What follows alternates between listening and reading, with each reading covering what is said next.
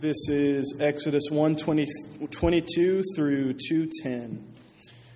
Pharaoh then commanded all his people, You must throw every son born to the Hebrews into the Nile, but let every daughter live. Now, a man from the family of Levi married a Levite woman. The woman became pregnant and gave birth to a son. When she saw that he was beautiful, she hid him for three months. But when she could no longer hide him, she got a papyrus basket for him and coated it with tar and pitch. She placed the child in it and set it among the reeds by the bank of the Nile. Then his sister stood at a distance in order to see what would happen to him. Pharaoh's daughter went down to bathe at the Nile while her servant girls walked along the river bank. She saw the basket among the reeds and sent her slave girl and took it, opened it, and saw him, the child. And there he was, a little boy crying. She felt sorry for him and said, This is one of the Hebrew boys. Then his sister said to Pharaoh's daughter, Should I go and call a Hebrew woman who is, going, who is nursing to nurse the boy for you? Go, Pharaoh's daughter told her. So the girl went and called the boy's mother. Then Pharaoh's daughter said to her, Take this child and nurse him for me, and I will pay your wages. So the woman took the boy and nursed him. When the child grew older, she brought him to Pharaoh's daughter, and he became her son. She named him Moses because she said, I drew him out of the water. This is the word of the Lord. Thanks be to God. You may be seated. So today we start our VBS week of sermons, our VBS series, and the tagline, Heroes of the Fort, but the tagline running through every week is that God uses ordinary kids in super ways. And today we're in Exodus chapter 1 and 2, and I want you to see three things. Today I want you to see suffering, first of all. I want you to see a sister, and then I want you to see a, a Savior. And that's the way we'll frame today up. See suffering. See suffering in the text. Immigration is a problem that's nothing new. That's been in the news this last week, right? Um, and way back in Egypt, Pharaoh looked around and he decided, I've got an immigration problem. Uh, and his problem was that Hebrews had come into the land, and over the years, they had multiplied so that they were so many that he said, they're gonna, they're, if they ever band together, they will be too mighty for us. That's in verse 9 of chapter 1. It's not in your bulletin. But he says, uh, I need a plan. And so he comes up with a plan. First, he just says, I'm going to oppress these people. He gives them very hard labor in verse 11. He gives them all the dirty jobs in the land, hoping to keep them down. That didn't work. And so he ratcheted it up a little bit. He said, okay, I'm just going to have to put, put full on slavery on the backs of these people. And so he makes them slaves. And the text says he was ruthless. They were violently treated, the Hebrews were. Uh, they were made to feel that life was bitter. They were made to go out and work in the fields. They were made to work with bricks and make bricks so, for all the buildings in Egypt. And even that didn't work. It didn't really keep uh, these people down. Every time he, Pharaoh tries to persecute the Hebrew people, God multiplies them even more. And so Pharaoh doesn't quit. He takes the next step. He says, okay, maybe if I control their population, then maybe uh, that will make a difference. And so he commanded all of the Hebrew midwives to come, and those are people that, uh, these are the ladies that help with births. And he commanded the, the midwives, he said, if there is a male child that is born to a Hebrew, just kill it. And this is, this is what I'm commanding you to do. You don't have any choice in this. Well, they went away from that uh, pretty threatened, right? But they realized we can't do that. We believe in God. We're not going to do that. And so uh, they didn't follow orders. And when none of the boys were killed, uh, the Pharaoh wanted some answers. And so they came up with this brilliant excuse. It's, again, it's not in your bulletin text, but it's in chapter 1. They said, Well, Pharaoh, um, the reason that all the Hebrew boys are still alive is because, well, to be honest, the Hebrew women just aren't like the Egyptian women. How about a knife in the side right off the bat? Yeah. The Hebrew women are, they're studs. Like, they do CrossFit. They, their kids come out sideways and they don't scream or nothing. Like, so when they, they came up with this brilliant excuse and, and they say they're so vigorous that by the time we get there, the, the kid's already been born. And we, I mean, you know, it's already been taken away. We, they don't need us, basically. And so Pharaoh's plan didn't work. He had to ratchet it up one more time. He said, This time, I'm just going to have to go full on genocide. I'm going to have to bypass all the midwives. I'm just going to include everybody in this plan. And so he commanded in verse 22, that is in our scripture, in our, our bulletin text, for all the people everywhere, even the Hebrews, to kill all of the male children of the Hebrews. If, if there's a baby boy, throw it into the Nile. That's the public command. That's the law of the land. And he turns public opinion, all of the Egyptians against the Hebrews, which really wasn't hard. Up in verse 12, we learn that all the Egyptians dreaded the Hebrews. It means that they feared them, and it means that they were afraid. And what do psychologists tell us? It, they tell us that hate comes out of what we're afraid of. And so it wasn't a very hard leap, it wasn't a very long jump to for the Egyptians to say, you know, I'm not sure about these Hebrews, to oh my goodness, if they have a son, we need to sink the son in the Nile. And that's Pharaoh's plan. Everyone is in on the genocide, drown every Hebrew boy, baby in the Nile. And the reason I need you to see this is because this is where God's people are. The question for God's people, for the Hebrews, is not just how do we deal with this, but the question behind the question is how did we get here? I mean, aren't we God's people? I mean, if we're outsiders looking in and we read this story, we don't see these people as blessed by God because of the way they're being treated, because of the suffering in their life. And yet, the Exodus writer begins the very book by pointing out the genealogy that has led these people to this place. These people are descendants, they're sons and daughters of Joseph and his brothers who are the sons of Jacob himself, Israel himself. These are grandchildren, great grandchildren, great great grandchildren. It means they have the correct family tree, and it means that God has led them to this place by divine command. There hasn't been any dis- disobedience, and yet they are here and they are enduring terrific suffering. How can that be? If we're God's people, how can we suffer like this. And one of the takeaways that we need to see right off the bat is that this is the way God's people will often have to face life. We will have to endure suffering. Maybe you are right where you're supposed to be.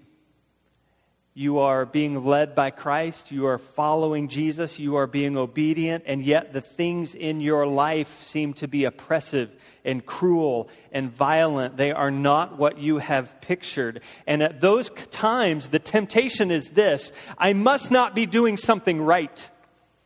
God must not like me very much. I must need to change some things so that I can have God's blessing. But I want you in those times to remember Exodus chapter 1 that God's people in Exodus 1 and 2 have done exactly what He's asked them to do. He, they've gone exactly where He wants them to be, and still they are facing hard, unimaginable, unthinkable times.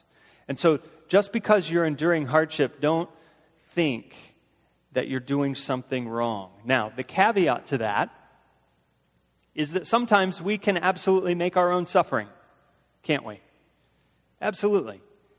We roll into the store and we buy a 30 pack, and the next morning you've only got 12 left and you didn't invite any neighbors to your house. That's on you, man. Okay? You create your own suffering, and sometimes we do that. But that's not what I'm talking about. Sometimes God has us in Egypt because that's exactly where He wants us. And just because we're facing hard times and just because we're suffering a little bit doesn't mean God isn't working. And we've all been there. We've all been through experiences where we've gotten no explanation. Sometimes that happens. We go through junk, we can't really see what the cause is. We, we don't see that we're the cause. We don't really see the reason why or what God is doing or how he could use this thing. And yet, if we're taught anything in the opening lines of Exodus, it is that the people of God will face life this way. We won't know the reasons. We won't know the whys. We won't know the motives, the answers, but that doesn't mean God isn't working. And it's true that here is suffering, right? God's people are suffering. But it's also true that God is moving to bring his salvation to his people. And just like God, his plan is nothing like you would ever expect. So we see suffering, but then we also see a sister, a sister. So the story is this right in the middle, this little girl becomes one of the heroes of the story. This, they are dangerous times, right? And a Hebrew couple comes up pregnant. Oh my goodness, this is a great thing, but it is a really terrible thing because of the time of this happening, right? I mean, if this is a boy, then congratulations, it's a boy, but congratulations, you're going to have to throw it in the Nile. That's the thing. And so, in this, this couple has a son. They know his life is in danger, and they, they keep him hidden.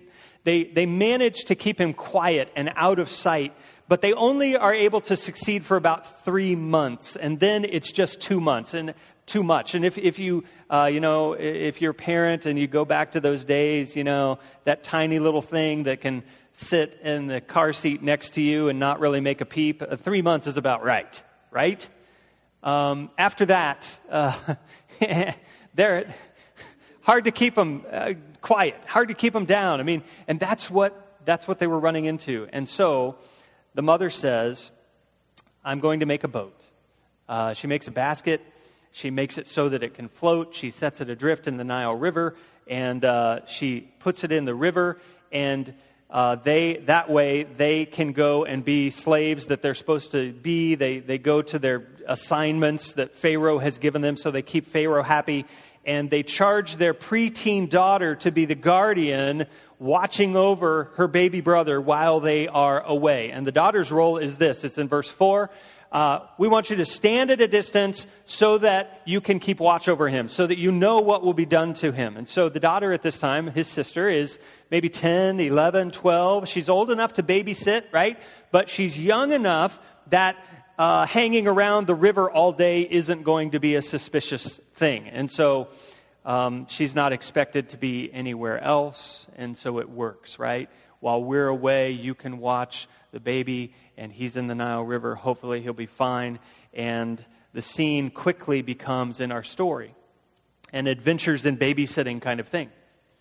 Because women come down to the water to do what you do when you're a woman going to the water. You wash your clothes, or you wash yourself, or maybe you skip rocks, whatever you do. I don't know. But the baby is found out, the baby is heard, the basket is seen. And so one of the women turns out to be one of the daughters of Pharaoh himself. And she charges one of her uh, uh, companions to go and retrieve the baby and they're all doting over this baby and she it's crying and obviously it's crying because maybe it's hungry and she feels the daughter of pharaoh feels what all mothers feel and the sister is standing at a distance, close but not too close, and she's watching. And she realizes something. She realizes this, this woman is actually being compassionate towards my baby brother. You know, I, I may just be a preteen concern, concerned with my, you know, iPhone and apps and playing Candy Crush, but I think I do have some leverage here. And so she plants herself in the middle of these women and she says something brilliant. The women are doing what you do over a baby. They're doting. Oh, it's a baby. Oh, the baby's hungry. Oh, the baby looks like he's a Hebrew baby. And she pops up and she says this Should I go call a Hebrew woman to come and feed the child for you? Now, that's a brilliant statement. It's clever.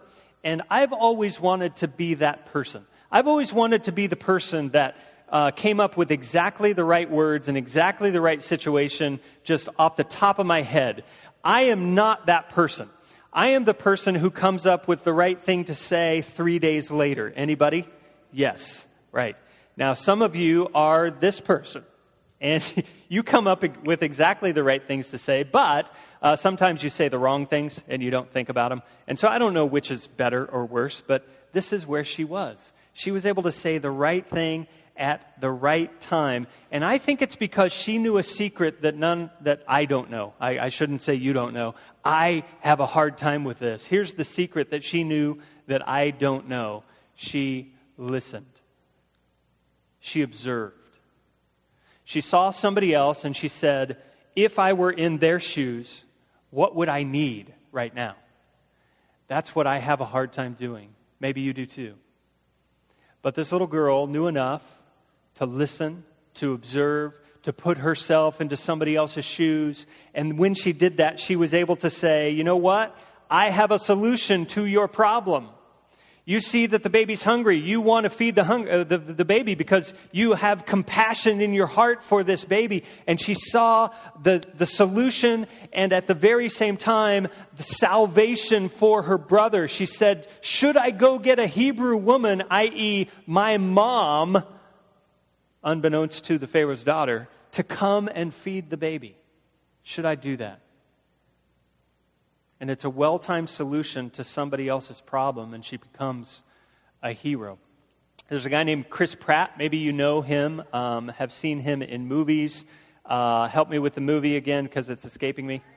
Guardians of the Galaxy. Thank you very much. I should have had that written here. I know that, but you know.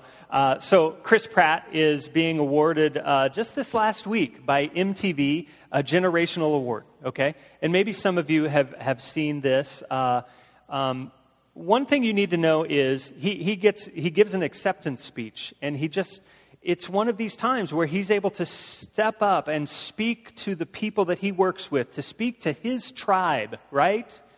And to say exactly what they need to hear because he has put himself in their shoes a little bit.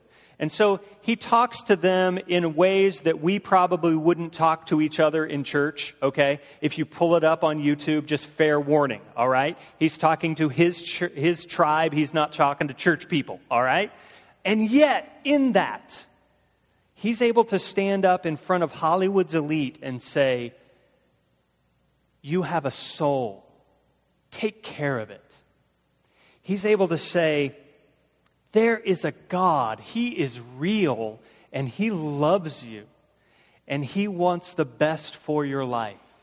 He's able to say, if you will learn to pray, it's one of the best ways to take care of your soul. And he will say, every one of us is afforded grace, but don't ever trample grace because it, it came at a cost. It cost a man his blood for you to have grace.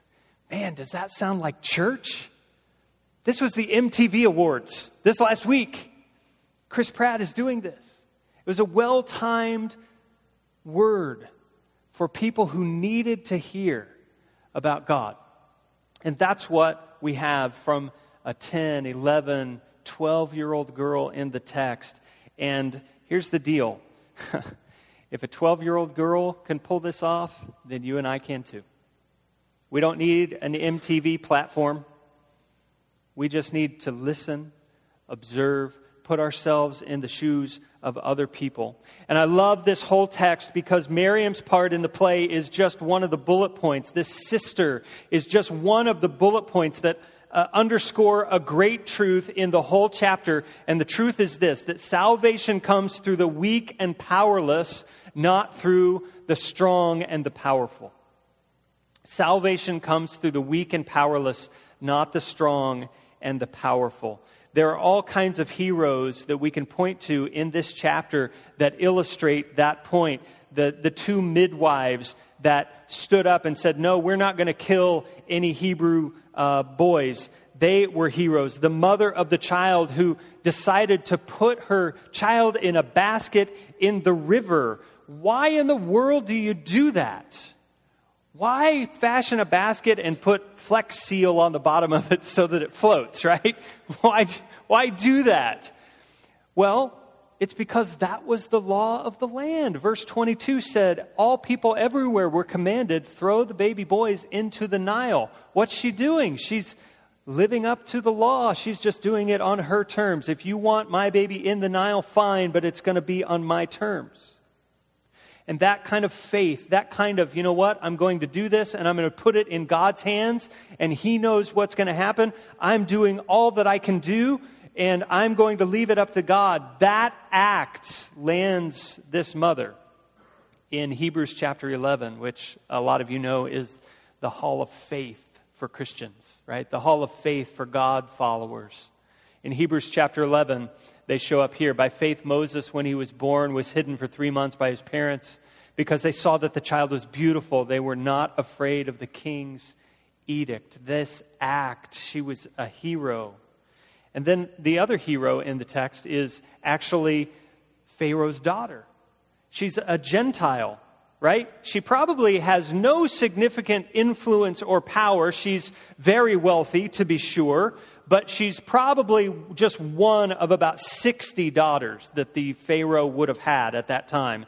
And she is moved to compassion after she finds this baby. She hears the t- child, she takes it, she has pity on it, she felt sorry for it. She knows that it's a Hebrew child. She figures that out. She knows the law of the land. She knows that her dad has just decreed that if you find a baby like this, you should probably just turn the basket over and walk away. She knows that, and yet she disregards it. She, she doesn't pay attention. She lets the right thing to do govern her actions and she unknowingly orders the care of the child to its own mother.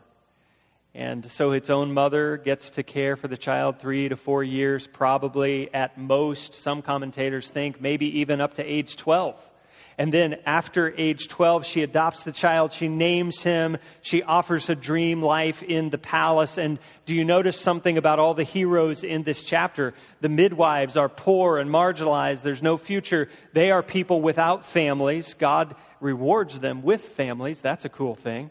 The mother is an oppressed slave. She's lower class. She doesn't have any options. The sister is just a babysitter. She's a tweenager. She's, she doesn't really have any power to do much. All she can go is to get other people, and yet that seems to be enough.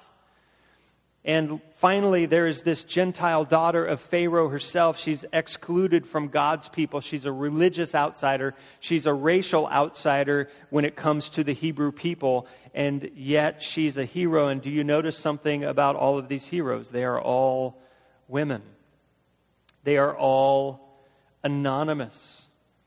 They, they belong to a gender that wasn't expected to do much. They are overlooked. Even Pharaoh himself in verse 22 of chapter 1 says, Don't worry about the women. Don't worry about the girls. They're of no consequence. They won't matter. There's no need to worry with them. And what does that say to us? It says, it says this. Sometimes we feel overlooked. Sometimes we feel like we're outsiders. Sometimes we feel like we are insignificant nobodies. And one of the things that this story tells us is that doesn't matter. If you've been told that by somebody else, it doesn't matter. More likely, you've told yourself that. I am a nobody. And the lesson we get here is it doesn't matter. God's grace goes to anybody who seeks it, and He loves to use people who consider themselves nobodies. He loves to use people who other people look at and say, that's a nobody. And as a result of nobodies, watch what happens. A kid saves a kid who will save all the other kids. That's what happens.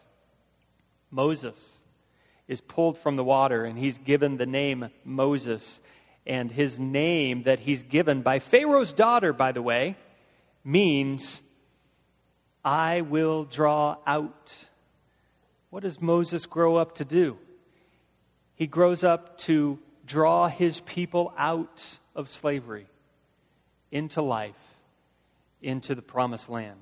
And so God uses nobodies that Pharaoh didn't care about he uses them to thwart Pharaoh's attempt to kill all the Hebrew sons, and it saves the most important Hebrew son of them all. And so you see the suffering, you see a sister, and now you need to see a Savior. A Savior. Moses was a Savior. He would lead his people to the promised land. His name means to draw out, and he will live up to that. He leads God's people to the place that they will be saved, that they will be free. And Moses is a savior, but we know that he's not the savior, right? Long after the Exodus, this, the same Hebrew people, the Israelites, will wait for another Savior to be born. And Moses becomes a prototype, a foreshadowing of this other Savior that will come. Moses' story lines up with another one, another greater story, where even the same lines pop up. It's amazing. Do you remember the story of Jesus, the Savior? And do you remember that the king decreed that all the male infants should be killed? Do you remember that? And so, like Moses, this Savior of ours, Jesus, was also born under a death sentence. Herod the Great tried to kill all of the baby boys, but God triumphs over evil. And so, just like Moses was saved, Jesus was delivered from death, while all the other sons were crushed by the state. Jesus lives, and Jesus was drawn out and saved, just like Moses. And he was drawn out and saved for a great purpose so that he could draw us out and save us from the spiritual death that we are all a part of. And so Moses liberated his people by risking his life, but Jesus liberated us all by giving his life. Jesus died the death of a nobody on a cross. That's not the way you die if you're somebody.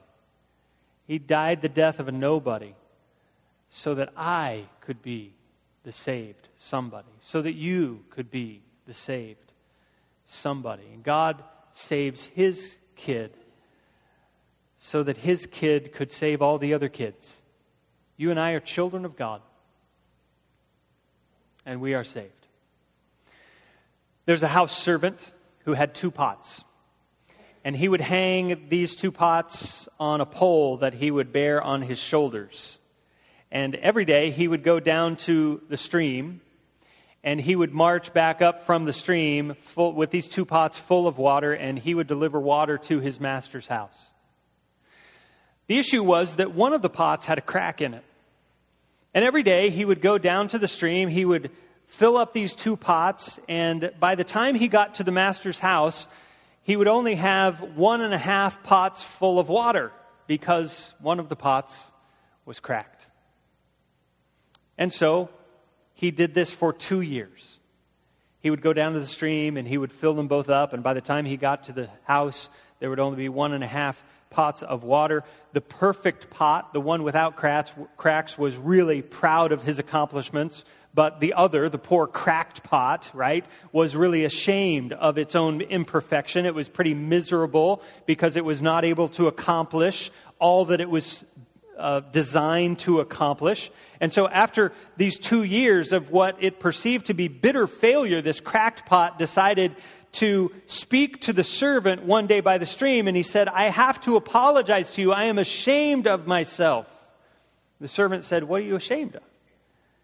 The pot said, For these past two years, all I've been able to do is to deliver only half of what I was created for because of this crack in my side, and it causes water to leak out all the way to your master's house. And because of my flaws, you don't get full value from your work. The servant said, You know what? I, I don't want you to worry about that. Here, here's what I want you to do. On the way back up to the house today, I just want you to take time and notice the flowers along the way. Would you just breathe a little and just, just enjoy the flowers? Pot said, Well, okay. So they go up the hill and they get to the master's house, just one and a half pots of water, and he empties the pots. And when they reached that point, the servant turned to the cracked pot and, she, and he said, Did you notice the flowers along the way? Did you take time out? Yeah, I noticed the flowers. Did you also notice that the flowers were only on your side of the path? Did you notice that? No, I, I really didn't. He said, I've known you've had a crack for two years, and I decided to use that to my advantage. And so what I did was I planted seeds along your side of the path. And for two years now, When we get water at the stream, I have been traveling up the hill, and that water that has leaked out of your pot has watered those seeds and caused flowers to grow. And because there are flowers there, I get to go back in the middle of the day and cut flowers and put them on my master's table so that he has flowers to decorate his house. Each of us has flaws, right? But God is behind our flaws, using our flaws to grace God's table. God always loves and uses powerless people, the broken pots of the world. He's writing a story through you right now that you may not be able to see, but it's still happening, and I need you to trust that today. Jesus had to trust that in his life, he couldn't really see how God was arranging things, but he knew he had a mission and he had to submit in weakness and trust. And that's what we're asked to do today. To come, salvation always comes through weakness. And so we're not here today to say, God, I'm strong, I'm fit, I'm able, I'm yours, please use me. No, no, that's not how salvation comes. Salvation comes when we say, God, I'm broken. I'm weak. I'm useless on my own. I need your help. Would you give me your grace? That's how salvation comes. And if we will let Him, He can write the best story with that kind of weakness and make us into heroes. Father, we thank you that we get this opportunity to turn our lives over to you so that you can do amazing things. Things that we could never even imagine. Things that um, we would never be able to write on our own, but when we turn our lives over to you, you are able to do things that are unspeakable. So, Father, help us to trust. Help us to trust, especially those of us who are suffering right now. Would you just help us to trust that you are behind the scenes, you are working, even though your name may not be in the text, it's nowhere in there, and yet your fingerprints are everywhere. And may that be true in our lives. May we trust that you are acting.